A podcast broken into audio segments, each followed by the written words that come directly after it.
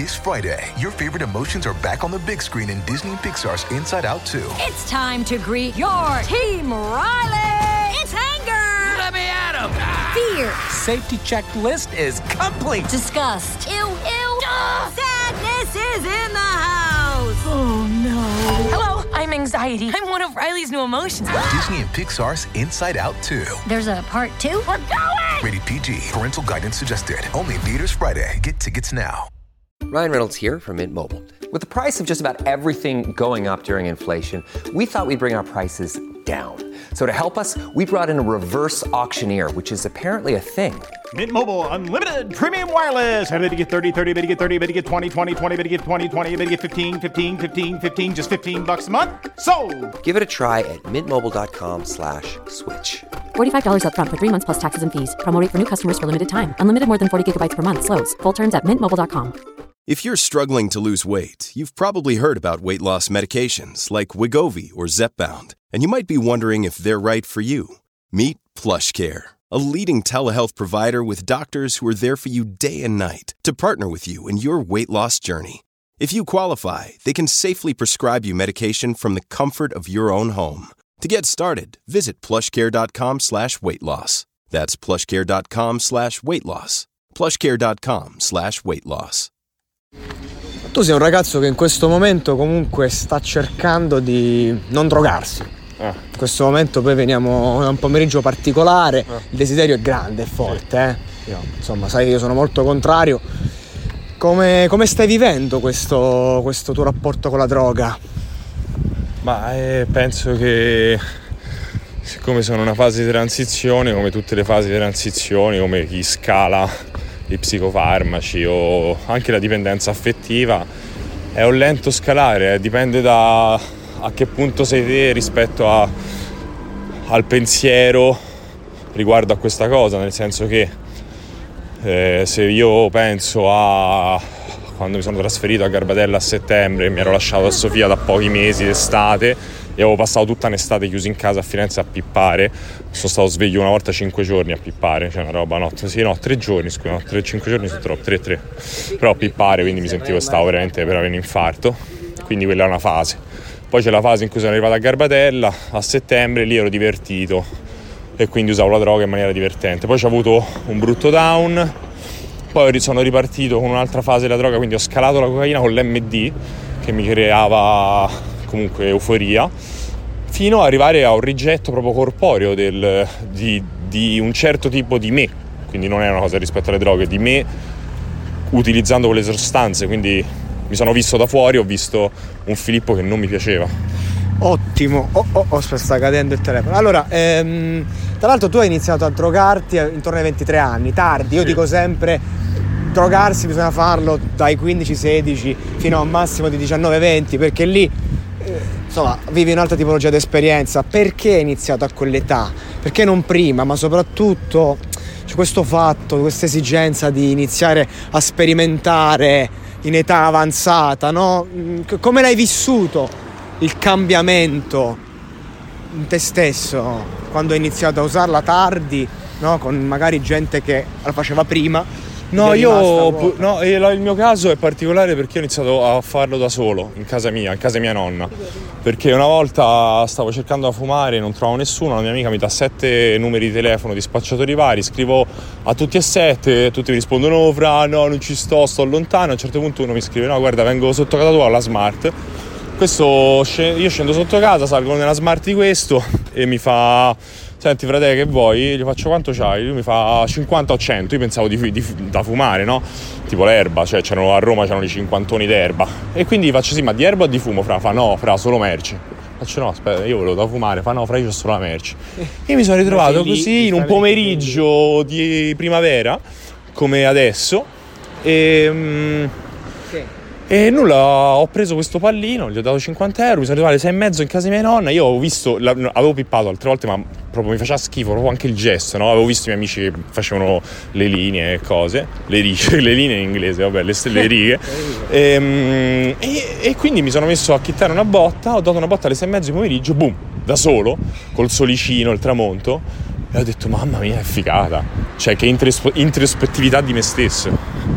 E sono andato a mia nonna, tutto, oh nonna allora! Così tutto Allora, diciamo euforico. che quindi hai vissuto la fase quella bella, iniziale, eh, in un contesto di solitudine. Cioè, e questa è una cosa che mi pesa, e questo cioè, nel senso, i ragazzi che si trovano in gruppo quando sei giovane, le cose vivi quell'euforia, poi ma tu da solo a casa, c'è proprio come dire alla ricerca di un qualcosa per colmare qualcos'altro, è palese. Palese e, boh, sì, non- ancora non ho capito che cazzo stessi facendo.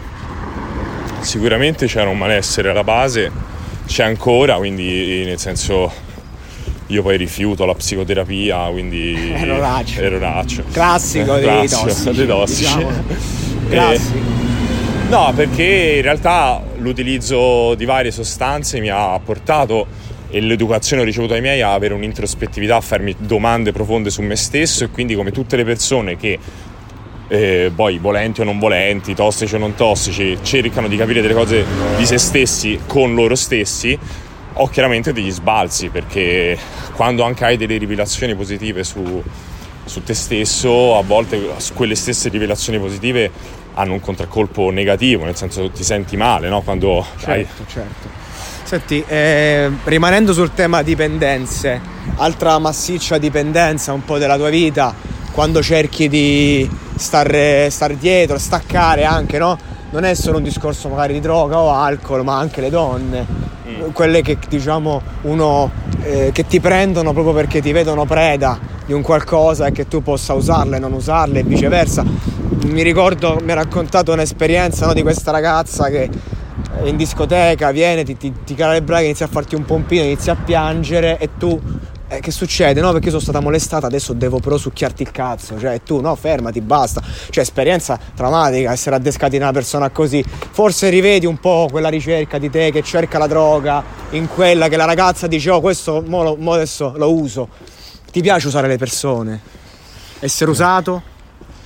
No, io penso di essere un ragazzo buono, cresciuto buono, nato buono, che per farsi accettare dagli altri ha fatto il cattivo. E poi come le droghe, le dipendenze. Mettere alla prova anche, no? Mettere alla prova, una volta una persona a me cara disse tu metti alla prova l'amore che una persona può provare nei tuoi confronti mettendola costantemente alla prova. Mamma mia, Anche si può fil- campare così. Eh. E non lo so perché, ma perché banalmente vengo da due genitori con storie belle pesanti, soprattutto mia madre, però che mi hanno invece cresciuto con tutta la serenità e la tranquillità del mondo. Cioè io uno dei bambini più fortunati del mondo, nel Scusami, senso... eh, questo è un grande dramma. Eh sì. Eh, no, ma eh, io vedo quello dei cambiamenti in te ultimamente su questo aspetto. Da cosa derivano e come li stai vivendo? Cioè, io vedo che queste dinamiche un po' le stai modificando. Poi a volte prima, quando vedi che stanno cambiando le cose, poi c'è l'ennesimo tracollo, che non è un fallimento, ma è una ricaduta che poi ancora più forte ti riporta dove stai andando. A cosa dobbiamo queste dinamiche un po' differenti nella tua vita? Anche questo come desiderio comunque di non drogarti più, dovresti farlo in maniera diversa, secondo me dovresti andare da uno specialista, eccetera, però comunque stai lottando, no? Stai lottando molto, da cosa lo devi? Perché? Cosa sta succedendo? Stai diventando uomo finalmente, non so. Sì, oggi un mio amico, che è Filippo, questo accanto, io. mi ha detto, ha detto, ma senti quanto è importante quando ti prendi le responsabilità. Eh, Eh. Eh, scherza. Dai, eh, parla qua perché sennò non si sente. eh, sto Io imparando... l'ho detto ieri. Ieri l'hai detto? Eh, sì, Ah, è vero, stiamo tornando a sì. Eh, eh, ma questa è la terapia, infatti. Cioè, se tu ti prendi cura degli altri e non. Però le- dove sta il limite, il confine? Se tu utilizzi gli altri per risolvere dei, dei Ah, conflitti eh no. interiori, io, io non lo faccio questo. Io sto con gli altri e sto imparando appunto ad avere responsabilità sugli altri e questo ha, te- ha un effetto terapeutico su di me. Certo. Perché, mi, perché l'unico modo per fare amore è amare. La base. Eh, e quindi io questa cosa ancora mo la di- l'ho detta pure adesso, sembrava uscita dai baci perugina che l'ho letto No, così. poi ovviamente Però- è difficile mantenerla sta cosa, no? Certo. Perché praticamente che succede? Che tu mo la- nel momento in cui già l'hai detta, già sei più debole verso quella cosa, lo sai, io ogni volta che dico una cosa, poi quindi è, già, è difficile. Comunque nulla che non avesse già detto il Cristo duemila anni fa, a Eh. cui io mi ispiro. Io mi ispiro perché ci tengo a dirlo perché si parla sempre di, eh, eh, di cose, però nel senso chiesa riprendiamo. maniera- maniera sì, ma poi anche, anche di spiritualità. spettacolo di stasera. Sì, abbiamo visto uno spettacolo vergognoso, vergognoso. Comunque, niente, io credo che sia stata una bella testimonianza e insomma adesso si combatte, no? Si combatte. Stasera mi drogo. Eh, è dura, è dura, se è un passo, lui è sempre un passo dal drogarsi. L'altra sera l'ho ammollato al centro sociale, ho detto adesso sicuramente sta andando a drogarsi. Poi non l'ha fatto, così pare, però insomma oggi è una giornata diversa. Sì, speriamo di no, speriamo che si vada, speriamo che si vada verso un futuro migliore, verso maggiore consapevolezza. Sì, però, ma è, è anche il mio bello, purtroppo è la mia croce, la mia- come sai quando si dice eh, amo e todi, no? Sì. Eh, purtroppo è un po' la mia croce, un po' ci sguazzo, come direbbe un mio amico, un po' ci soffro tantissimo e questa cosa è anche purtroppo la dipendenza sta che anche vedo che le persone si interessano a questo lato di me e, e questo mi crea, un, Ah. si crea un grosso dolore in me perché L'accett- la cosiddetta accettazione sì, esatto, sociale. esatto. E non vorrei dare questa immagine di me, a volte viene, però ci sono viene tanti richiesta. Non Mi viene vogliamo- richiesta, esatto. Vogliamo, com'è?